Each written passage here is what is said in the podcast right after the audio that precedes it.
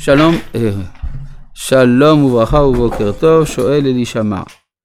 שלום הרב, האם אין תקופות בהיסטוריה שבהן עם ישראל יותר חשוב מארץ ישראל? איך ניתן להצדיק גלות בלי זה?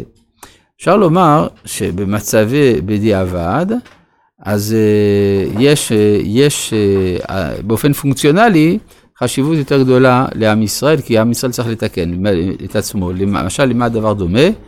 יותר טוב להיות ער מאשר ישן, אבל בזמן מחלה אולי יותר טוב להיות ישן מאשר ער. רק צריך לדעת שזה מצב של מחלה. אם תמיד הארץ חשובה יותר, איך אפשר להצדיק את שיטת ירמיהו מול חנניה בן עזור? תודה רבה ויום טוב. זה שוב, זה עם ישראל, צריך תיקון. ולכן אה, שיטת ירמיהו, במצב שבו האחיזה בארץ הייתה בלתי אפשרית, אז זה אה, גובר. אה, אם כן, אנחנו בפרק י"ג, בפרשת שלח, בפסוק ט"ז, י"ז, וישלח, אה, בפסוק הקודם, בפסוק ט"ז, היינו צריכים לברר לגבי ויקרא משה להושע בן נון יהושע. אז יש שאלה ששואל רבי, טוב, קודם כל ראינו שיהושע, מכיוון שהוא תלמיד של משה, וכל מה, עניינו בהתקרבותו למשה, זה עניין לימודי, הוא עוסק בתורה כל הזמן. נכון שכאשר צריך מלחמה הוא יוצא למלחמה, אבל כל הזמן הוא לא ימוש מתוך האוהל. אז יש כאן אה, סכנה שהוא ייתן ערך יותר גדול ללימוד התורה על פני היסוד המדיני. לכן צריך לברך אותו, להוסיף לו י' יהושע. יא יושיעך מעצת מרגלים. מאיפה הי' הזאת באה? אמרו חז"ל שהיא באה משרי. שרי הפכה להיות שרה. אז מה קורה לי' שלה? אז הי' שלה עברה ליהושע. מה מיוחד בשרה דווקא, שהי' שלה עוברת? כי היא זו שהיא תקיפה במידת הדין, ואינה מסכימה, כלומר היא קנאית דווקא ליצחק, לעומת ישמעאל. זאת אומרת, יש לה יסוד לאומי חזק, ואת זה מעניק משה להושע בן נון והופך אותו ליהושע.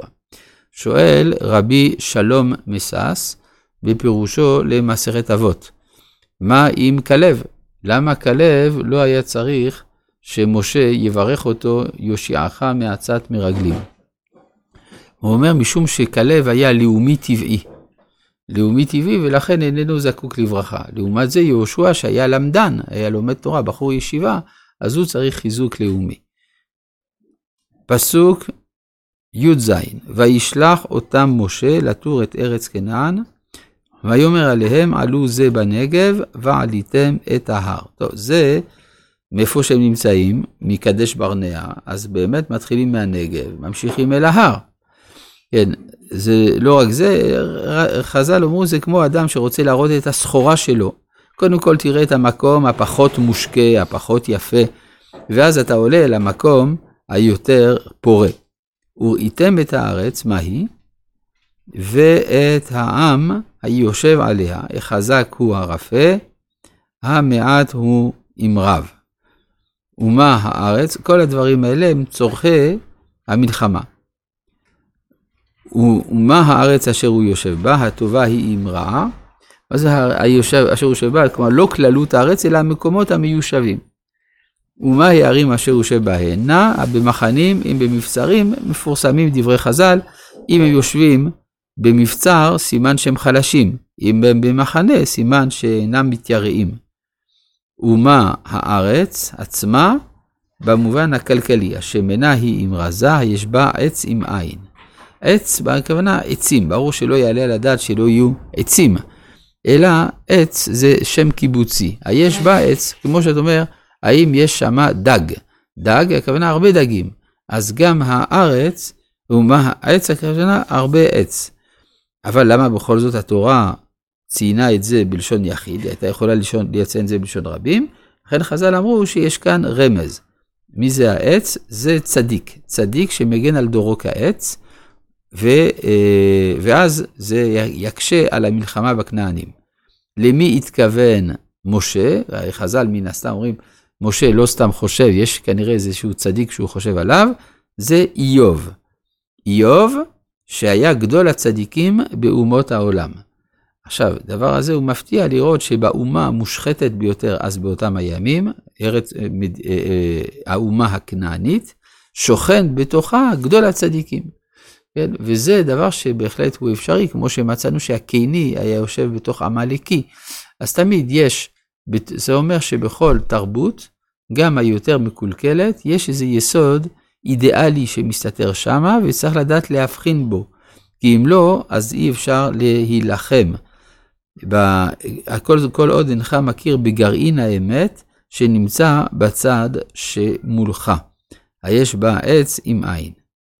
והתחזקתם ולקחתם מפרי הארץ, והימים ימי ביקורי הנביאים. ש... מה? לא, הוא לא ידע אם הוא חי או לא. כן, זה הכוונה. עץ, כן, איש היה בארץ עוץ, כן, חז"ל אמרו, עץ זה איוב, שנאמר, איש היה בארץ עוץ. בכלל, המילה עץ היא אה, זכר או נקבה? זכר, נכון? אז מה הנקבה של עץ? עצה. יפה. כלומר, מה שכתוב, למשל, אה, אז כל תוכן של חוכמה נקרא עץ. למשל, אה, ויטע השם אלוהים גן בעדן, מקדם, ואז מה הוא נוטע שם? כל העץ נחמד למראה, טוב למאכל, ועץ החיים, ועץ הדעת.